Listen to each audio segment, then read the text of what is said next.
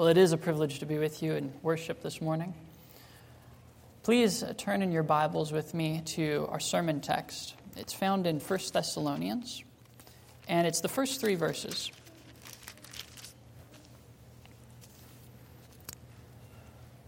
This is the word of the Lord. Paul, Silvanus, and Timothy, to the church of the Thessalonians in God, the Father, and the Lord Jesus Christ. Grace to you and peace. We give thanks to God always for all of you, constantly mentioning you in our prayers, remembering before our God and Father your work of faith and labor of love and steadfastness of hope in our Lord Jesus Christ. Let's pray. Father God, what a privilege it is to come and worship you, to hear your word read and preached. We ask, Lord, that you would speak to us by the power of your Spirit, working through your word. We ask that you would soften our hard hearts and give us ears to hear. We ask, Lord, that you would teach us and impress your heart on us that we might be transformed into the new man that we might better reflect your own heart, reflecting our Savior, Jesus Christ. We pray this in the name of our Savior, Jesus. Amen. Writing letters is almost a lost art now, but it was not certainly lost in the time of the New Testament church. In fact, much of the New Testament is made up of letters. Today, when we write letters, we usually say, dear so and so, and then end it with whoever it's from. But in the New Testament, as you see in our text here, it begins with who it's from and then says to who it's for. It's more like a Christmas gift label, isn't it? It's to or from this person to this person. And maybe we should be more excited to read the Bible if we think about it as a Christmas gift or just as a gift in general, because indeed that is what it is a gift. This is the word of God, not the word of men. And as the text says later on, actually, the Thessalonians received the word of God from the apostles as the word of God and not as the word of men. It had a work inside their hearts. So, this is how it begins with the classic greeting. And as we've just greeted one another in the peace of the Lord, so also the apostles greet the Thessalonians. One of the questions here, though, is why are these authors writing to the Thessalonians? Paul, we're pretty familiar with. Paul is the apostle to the Gentiles, right? He went on his missionary journeys and um, served in all sorts of ways. He's responsible for much of the New Testament, even. And it's on one of Paul's missionary journeys that he comes to Thessalonica and establishes the church there. He shares the word of God, and the church grows. This is found in Acts 17 if you ever want to look it up. And I'm going to be referring to Acts 17 again, so just kind of hold that in your mind. So, this is Paul. Paul is one of the first people to bring the gospel, in fact, probably the first person to bring the gospel to Thessalonica. Now, what about Silvanus? This is an unusual name. We're probably not familiar with that one. But it might be helpful to know that Silvanus and Silas are the same person. They did this sometimes. They would have two different ways of saying the same person's name. You might think of Simon Peter. Silvanus, or Silas, perhaps you remember, traveled with Paul on his missionary journeys. He's also there in Acts 17 as they come to Thessalonica and share the gospel. And they're met with persecution. The Jews in the area are uh, uh, outraged at the preaching of the gospel and actually drive them out of the city. So Silas is there and he's driven out with Paul even as they're facing this persecution. And Timothy, we might know, he is the one to whom the letters were written by uh, Paul, 1st and 2nd Timothy. Interestingly enough, he's not mentioned in Acts 17, but he is mentioned in Acts 16. And in there, he joins Paul and Silas. And he's not mentioned after that, but there's no point in which he would have departed from their company. So it's likely that these three men were the three men who first brought the gospel to the church in Thessalonica, to, who established the church there by God's grace. Now, maybe some of you grew up in church, and maybe some of you didn't. Those of you who first heard the gospel after having grown up outside the church probably remember that person who first told the gospel to you. And throughout your Christian life, you've had mentors who have helped you grow in the gospel. These are outstanding men. It's appropriate that Paul, uh, Silas, and Timothy are writing here for that reason. And if you grew up in the church, probably your parents and pastor first introduced you to the gospel, and you could probably recall who they were. Hopefully, you can recall who your parents are. So, this is Paul, Silas, and Timothy. They have a vested interest in the church in Thessalonica. And the occasion for writing is that Timothy had just visited Thessalonica to bring a report back to see how things were going. And it was a very good report. If they were students, they would have got all A's. They would did just an excellent job. They were excelling in faith, love, and hope. And these are our three points this morning. So, this is our introduction. It's a little bit of a longer introduction, but don't worry, the guys in the back told me they'll cut me off if I go too long, so you'll be okay. so, our first point is faith, or a work of faith. They write, remembering before our God and Father your work of faith. They're praying and thankful that God has done this work of faith among the Thessalonican, the Thessalonian church. Now, one of the questions we should be asking immediately is what is a work of faith? You might say, well, that's just a work that you do by faith. Okay, okay, but what is that? This is an idea that not only can be easily misunderstood, but is easily misunderstood. Something that might challenge us as well as being Presbyterians and Reformed is that Work and faith are here together. What, what are they doing together, Paul? Haven't you read the solas? Don't you know that it's faith alone and not by works? Well, don't worry. Paul is not saying you're saved by works, you're saved by faith alone. But before we look at what Paul actually is saying, let's think about some of these misunderstandings. Outside of the church, there's this popular idea of faith which is this some mystical force, isn't it? It's almost like the force of in Star Wars. It's this idea that you can sum up within yourself the ability to generate something and make something happen. Oprah would be a popularizer of this, who says, by the power of positive thinking, you can bring something else into reality. You can project it into reality. Now, I hope you recognize this as thoroughly pagan and not what they're talking about here. In this view, faith is something that you're generating inside yourself, and it's you making something else happen according to your own will. Now, inside the church, there, this has actually sadly been adopted by some people inside the church. It's not exclusively outside, that first understanding. But inside the church, there are other misunderstandings too. There's the idea that by faith, you can say be healed, and somebody will be healed.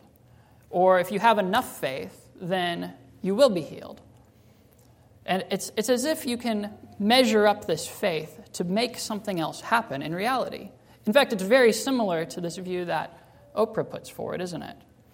Where you are making something happen by your own force of faith. Or perhaps even worse, it's you believing that if you think something hard enough to happen, then God will actually subject himself to your will and make it happen. This is a dangerous misunderstanding of how faith works, isn't it? But it's actually really common. So, what is faith? What's the proper understanding of faith and how a work of faith would look? Well, biblical faith is faith that God will actually do what he said he's going to do. It's not trusting in yourself to be able to bring something about, nor is it you summing up in yourself to make either reality or God bend to your will. but rather it's you submitting to the will of God, trusting that what He said will happen is actually what will happen. And so you're able to live and act according to God's revealed will. This is what it is to live by faith. And to do a work of faith is to do a work according to this understanding.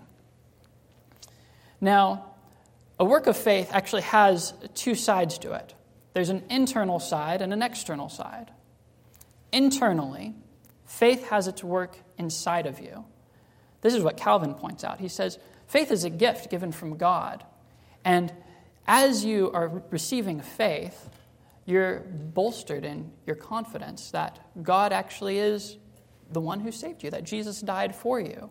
Your confidence in the gospel is there um, you are really you're enabled to believe the gospel initially to begin with. And as faith continues to work in you, you continue to grow in the truth of God. So this is the internal side. It's the work of faith in the sense that faith has its work in you. It's faith's work, so to speak, or God's working faith in you. And the external side, and this is the work of faith that we want to get to here. It's not that you are saved by your works, work of faith. It's not destroying the solas of faith alone, but rather this faith that God has worked in you has changed you so that you now live according to your faith.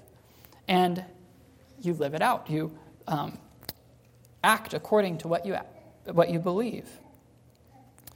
If you believe that Jesus really did die for your sins, then you will trust and have confidence that you're forgiven. You won't have to condemn yourself. If you believe that Jesus really is going to redeem his church and that the church is his gathered body, and this is the elect that he's gathering together for the day of redemption when he returns, then you'll actually stay in the church trusting that this is what God is doing, as it is the ark of safety. If you really believe that Jesus is going to come back to judge the living and the dead, then all of your actions will be first filtered through that reality, as well as the way that you interact with others and the way that you warn them that this is coming. Because there's a real judgment coming, and your loved ones are in danger if they're not in Christ. So, this has a real outward working. In fact, if you believe that Jesus is the only hope in life and death, that he's the only hope of salvation, then you'll share it with others and you'll cling to Christ yourself. And this is almost definitely what Paul is talking about here with the Thessalonians as their work of faith, as he goes on later to talk about how their faith has been known throughout all of Macedonia and Achaia and all the known world. In fact, at one point in the letter, he says, Your faith is so known everywhere that we don't even need to tell people. We, we show up and they're telling us the gospel instead. Chehalem Valley, can you imagine if you were to go and share the gospel? I don't know. I don't know where your mission works are, but in Ukraine or Russia, and you were to show up there ready to share and tell people, and they said, oh, yeah, we know about the gospel. Um, there's this church in the Willamette Valley in Oregon, and they love God, and their faith has been known everywhere. Can you imagine that? That is actually the working of faith that um, the Thessalonians were known for. Their faith was known everywhere. So there's really an evangelistic side to this work of faith. Now, there's many other works of faith. Praying is one of the greatest works of faith. It's entrusting yourself to God entirely because it's not your will being done, but God's will. Trusting that He really is sovereign and in control. These are the works of faith. Now, our works of faith are not done in just a cold, sort of statuary way. Statuary, that's probably not the right word. Following cold commandments. It's not that you're saved by grace and then you now have to remain saved by working out your salvation. Your works of faith are done because you have known the love of God and you're trusting in Him. He is your only hope, And so you're looking to him and loving him. And this is our second point. The works of faith become labors of love. In fact, they are known for works of faith and labors of love. How are these two things different? We just noted that a work of faith is trusting God according to his promises. So, a labor of love would be acting according to God's love for you. There's an internal side and an external side to this as well. Internally, to labor for love, you first have to be loved by God. This is what 1 John tells us. We love because he first loved us. For the Thessalonians, the reality of what Christ had done had so transformed the way that they thought about everything and transformed their hearts and made them alive that they now beat differently. Their hearts were now beating for the sake of God, to seek His favor, to try to please Him, because He has been so kind and loving to them. God's love is what transformed the Thessalonians. now, the heart of the Christian is stirred to desire God, to seek to please Him, and so externally there are labors of love that occur.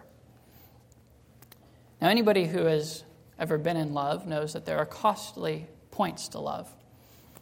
One of the biblical examples that's given is Jacob in Genesis, as he labors seven years for Rachel. And the Bible says Jacob labored seven years for Rachel, and they seemed to him but a few days because of the love he had for her. This is an excellent example of what laboring for love is. And this is what it is for the Christian. We labor out of love for Christ because he has loved us so much. We, in this life, have many things to do as we wait for Christ's return. And these are labors of love that we do in, the, in between as we face these light momentary afflictions. And if you think about light momentary afflictions throughout the history of the church, that includes persecutions where people are dying, it includes all sorts of horrible tortures. And yet, the Christian can say they're light momentary afflictions because they're done out of love for Christ. You undoubtedly have challenges in your life, things that make it difficult to be a Christian, your own sin fighting against you in your Christian walk. These challenges, as difficult as they may be, are light and momentary because the love that God has shown you and the love that awaits at the consummation is so wonderful and magnificent. The glory of that time is so much more and makes this so little. Christian, as you live out the challenges in this life, do it out of love for God. If you don't do it out of love for God, what will happen is you will become frustrated, cold, hard, maybe even angry and bitter with God.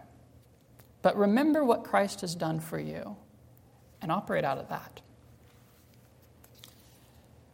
Now, in your bulletins on the front, there's actually a quote by Herman Veldkamp. He says, commenting on this verse, it's like a mother who finds bliss in the painful labor of childbirth. I've never had a child, gone through childbirth, and we don't have kids yet, so I haven't seen it. But it sounds painful. And I can't imagine anything more painful than that.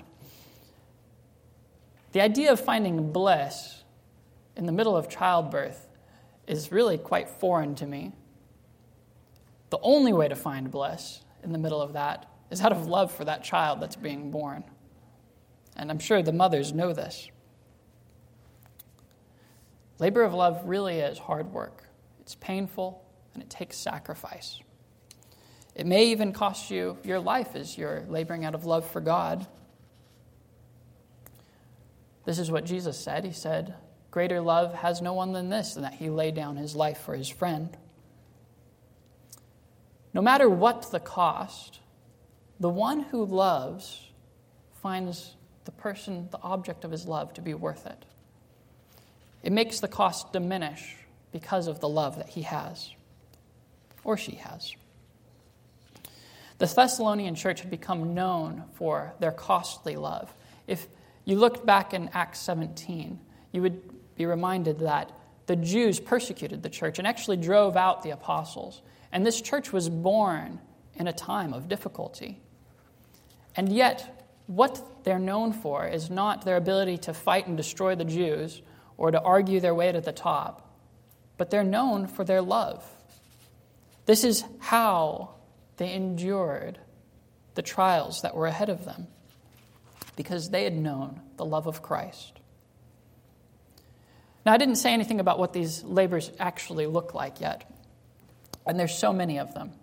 There's, this impacts the way that you relate to God and the way you relate to everybody else, isn't it?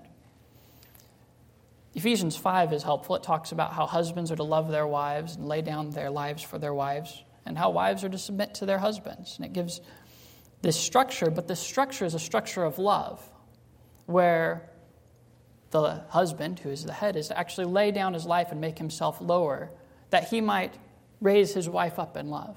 And the wife is to submit to her husband and make herself lower, that she might raise her husband up in love.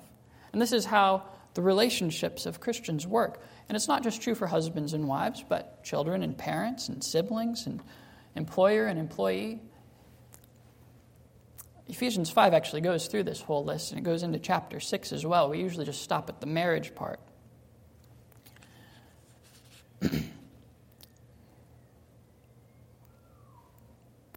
the church is what is in focus here. The Thessalonians are writing to the church in Thessalonica, saying that they were performing labors of love. This is probably referring to a corporate act of love. How do churches labor in love? One of the ways is simply by going out and telling other people how wonderful it is to go to church. Maybe you've even been annoyed by somebody who has said that their church is so wonderful, and you're like, okay, I get it. But stop and think about how wonderful that is that they love their church. That is great. Now, that's an individual, not a corporate act. Corporately, we also have these diaconal ministries, the deacons, who are serving in all sorts of ways. They um, are helping with those who are in need in the church and those who are in need even outside the church. You guys maybe have uh, outreach programs. Now, it's not just evangelistic, it's also seeking to help people in their actual physical, well, spiritual needs are actual, in their physical needs as well. Perhaps the most practical way to apply this to ourselves is to repurpose a quote from one of the presidents. Don't ask what the church can do for you, ask what you can do for the church. Or what you can do as a member of the church out of love for God. The Thessalonians did this well, they excelled. And perhaps you guys excel as well. You guys were very warm and welcoming to me this morning, so my immediate impression is that you probably do excel in labors of love, but I'll leave that for you all to judge among yourselves. Later in the book, to the Thessalonians. The authors write and say, You're doing well. Continue to grow in your labors of love. And so, don't think that you are already there because you maybe are doing a good job, but continue to grow in your love for God and for others until your heart matches the heart of God, the heart of Christ. We've got a lot of work ahead of us, at least if we're giving ourselves an honest uh, evaluation. As Christians, we are working through this life, laboring and growing in our love, because we are looking forward to that day when we get to know God and His love fully, when we get to see the one whom we love face to face. We're looking forward to the return of Christ. and eternity and the new heavens and the new earth. This is the steadfastness of hope for the Christian. And this is our third point. Now, as we come to this third point, it's worth noting that the order that Paul gives here is faith, love, and hope.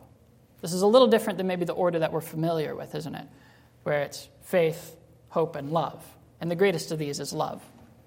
Now, Paul's not contradicting himself here, but he's actually making a point of priority.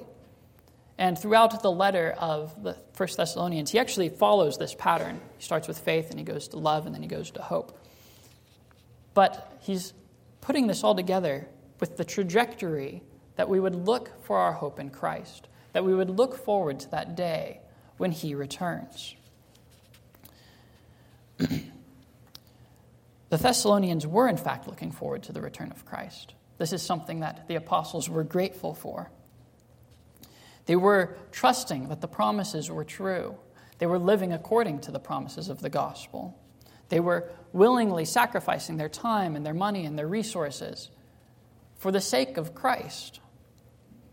And they were doing it because they were looking forward to the day when they would be with their Savior. They were looking, doing it knowing that Christ could come back at any moment. And they were looking forward to that. They were excited. Now, the apostles are grateful for their steadfastness of hope. Not just that they had hope at one point in time, but that they endured in their hope. I am afraid that sometimes as Christians we confuse hope with the idea of being saved once and you once looked forward to Christ's return. But since you've been saved, now other things have come up in life and you hope that maybe Jesus waits just a little bit before he comes back. Maybe you've even caught yourself saying this. It's not bad to have other hopes in this life. It's good to hope for children and to be married if you're looking forward to that, or um, maybe to grow in your position at work. These are good hopes. But if you find yourself saying, I hope Jesus waits just a little bit so that way I can do this instead, then your priority of hope is getting disorganized. It's being, it's, uh, it's wrong. We should be quick to say, Come quickly, Lord Jesus because our hope is ultimately in Christ. This is the hope that trumps all other hopes. In fact, as we're laboring in this life, we're laboring with the hope that Christ will return soon and we'll get to be with him.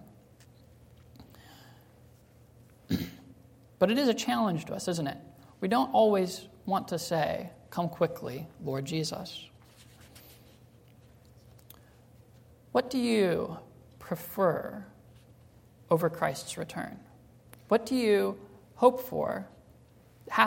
What do you hope happens before Jesus comes back? You should think about this because are you putting this above your desire for Jesus to return, over your desire to see Jesus face to face? We know the answer should be no, we're not putting anything over it, but we do this.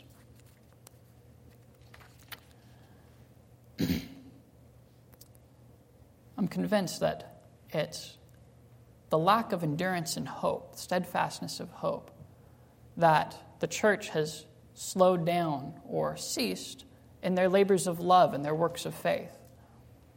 That it's no longer that we're looking for Jesus to come ultimately, but maybe we're looking forward to the world to be just a better place, for the right politician to come into place, everything that happens in this life, whether it's politicians or cultural changes, is all part of God's plan. This is all part of our journey towards when Jesus comes back. If heaven, though, is our hope, then the thoughts of this world take their rightful place as subordinate to the glory of Christ. Jesus really is our only hope in life and death. This is, in one sense, the whole of the Christian life, isn't it? Living with this hope as you're trusting that the promises are true and living them out and giving your life for the sake of the gospel, you're doing it because you're hoping that you will actually get to be with Christ and enjoy his presence. The gospel doesn't just stop with being forgiven of our sins. The gospel promises go all the way to eternity, where we get to be with our Savior. Perhaps when we get distracted by the things of this world or other priorities in life, we should remember the lines to that little hymn, which tells us to turn our eyes upon Jesus, to look full into his wonderful face. Because when we do that, then the things of earth grow strangely dim in the light of his glory and grace. This is where our hope rests. Christians, saints, let's live as people who really believe the gospel, who really do hope that Jesus is going to come back, and that'll be the greatest thing ever. Let's live for that day. Let's pray together.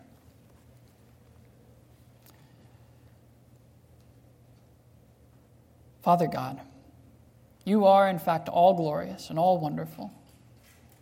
Your glory shines so bright that we sometimes want to turn away from it. And yet, as people have been made alive to see your glory is beautiful, we just want more of you. Please continue to grow us in our faith and our love and our hope.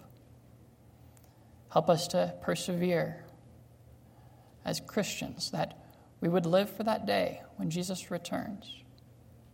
And may we be people in this life who really say, Come quickly, Lord Jesus. Because we know that being with you will be the best just there ever is. Please soften our hearts, Lord. Grow us in love. We pray this in the name of Jesus. Amen.